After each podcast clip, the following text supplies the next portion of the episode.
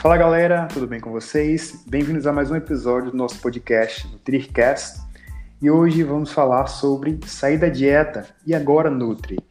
Pois bem, para falar disso com mais propriedade para vocês, eu convidei a nutricionista Ingrid Rafaela, que é nutricionista pós-graduada em nutrição clínica esportiva e agora mestranda, para falar aí para vocês sobre algumas perguntas que eu separei, né? Sobre essas festividades de fim de ano que a gente realmente costuma comer um pouco mais, costuma sair um pouco do planejado. Pois bem, seja muito bem-vinda, tá, Ingrid? Que esse seja um dos primeiros de muitos podcasts que a gente possa estar tá gravando, tá? Ok, obrigada pelo convite. Pois bem, vamos lá? Primeira pergunta: posso comer sem culpa? Pronto. É, essa pergunta ela é disseminada por muitos, né? É, será que realmente eu posso comer aquilo sem culpa? Sim, eu falo com toda convicção que sim. E isso vale para qualquer época, não só festividades de final de ano. A ideia é que você é, tenha uma relação de prazer, certo, com a comida. Não é você já pensar em se alimentar e já ver aquela sensação de culpa. Tem que você tem que ficar mais tranquilo, tem que ficar mais relaxada e também, tipo, conhecer é, o porquê, a causa de você estar tá pensando em comer e já estar tá se culpando porque vai comer aquilo, certo? Então, o primeiro ponto é isso. Por que, que você está se culpando tanto em comer determinado alimento? O que é que está acontecendo? Porque não é normal. A ideia é você ter aquela relação é, de amizade, vamos dizer assim, com a comida. Você comer tranquilamente e não se culpar tanto. Isso, perfeito, perfeito. Pois bem, segunda pergunta. Restringir minha alimentação por um período antes das festas seria interessante, visto o superávit calórico que normalmente costuma acontecer aí nessas festas e confraternizações? Vê bem, é, eu particularmente não concordo e também não oriento. Por que motivo?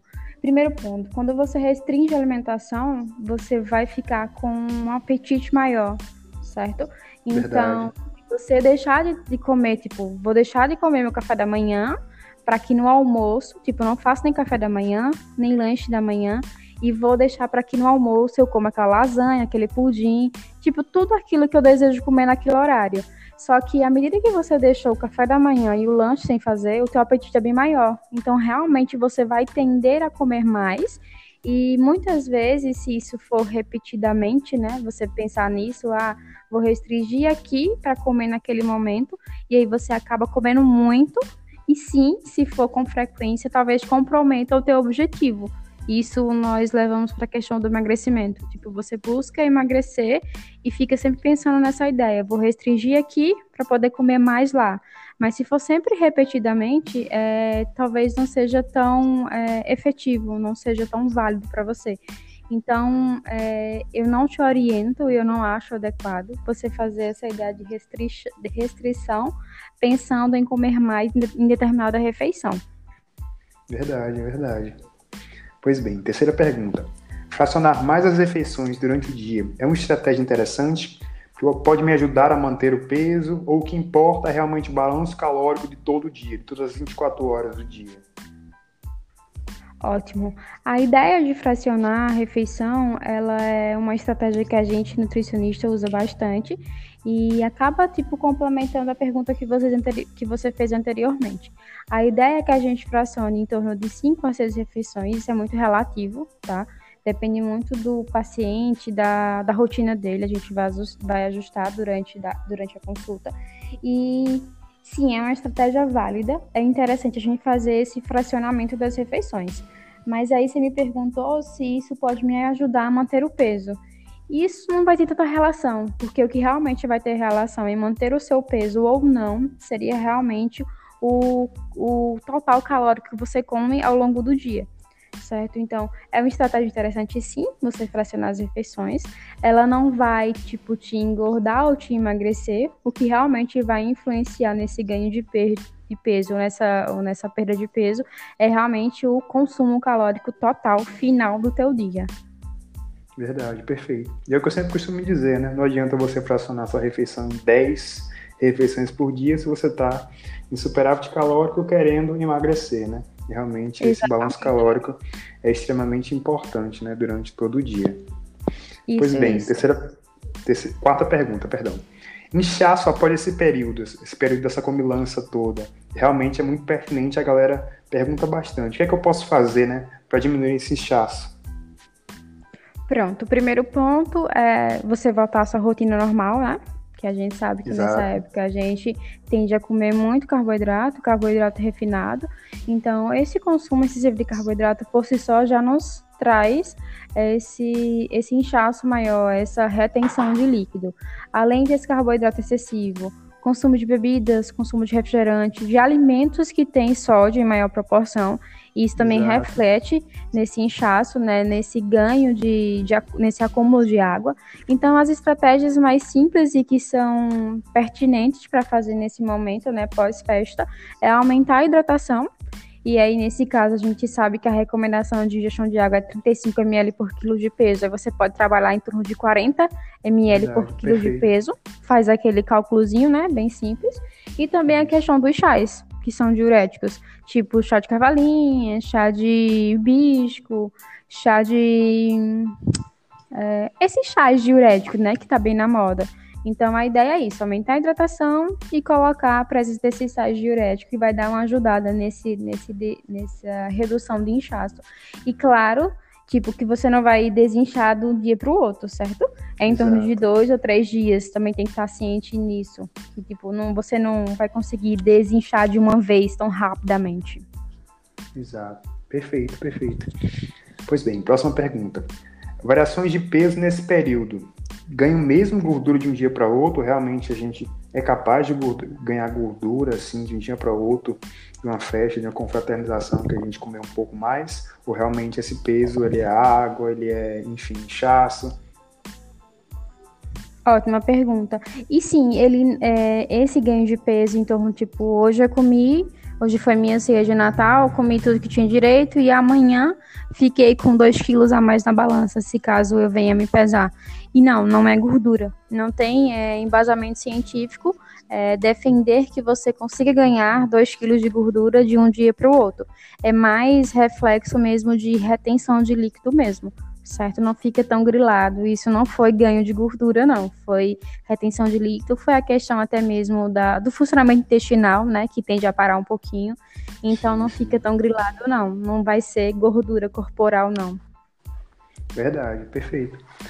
Próxima pergunta. Já que falamos em gordura e peso corporal, quais as possíveis alterações fisiológicas aí que nosso corpo pode sofrer nessa época, nesses períodos? Ótimo. É, primeiro ponto que eu já até comentei, comentei anteriormente. É, nessa época, o consumo de carboidrato é bem frequente, certo? Carboidrato em excesso, eu vou fazer, eu vou utilizar como fornecimento de energia imediato e o excedente eu vou guardar para repor o meu glicogênio hepático, certo? E em relação a lipídio, em relação aos nutrientes no modo geral, tudo que for em excesso eu vou acabar acumulando como forma de gordura. Mas aí, como eu falei, não seria só um dia, tipo um ou dois dias, que seriam suficientes, que seriam, é, como é que eu digo, é, efetivamente, né, para poder realmente converter esse excesso de comida em gordura corporal. Mas se você faz esse, esse consumo, esse superávit calórico, como o Matheus bem colocou, com frequência, né? Tipo, não falando só em festividade. Ele faz uma, esse consumo excessivo ao longo de meses. Então, sim, de fato, esse excesso de, de carboidrato, esse excesso de lipídio vai converter para acumular em forma de gordura. Funciona assim, de modo simples, dessa forma. Exato, perfeito, perfeito, perfeito sua colocação.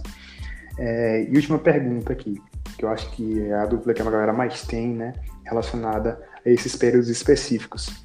Devo compensar toda a comilança de alguma forma? Devo fazer jejum, aeróbico, HIIT, algum tipo de estratégia para poder compensar toda essa dessa comilança para perder peso de maneira mais rápida? É a dúvida mais pertinente que a galera mais é, faz para a gente. Ah, Nutri, eu tô muito pesada, eu tô muito inchado, eu quero perder logo esse peso e tenta aí muitas vezes várias estratégias mirabolantes para poder é, para poder fazer aí essa mudança, talvez de maneira mais radical que teve durante esses períodos que comeu bastante.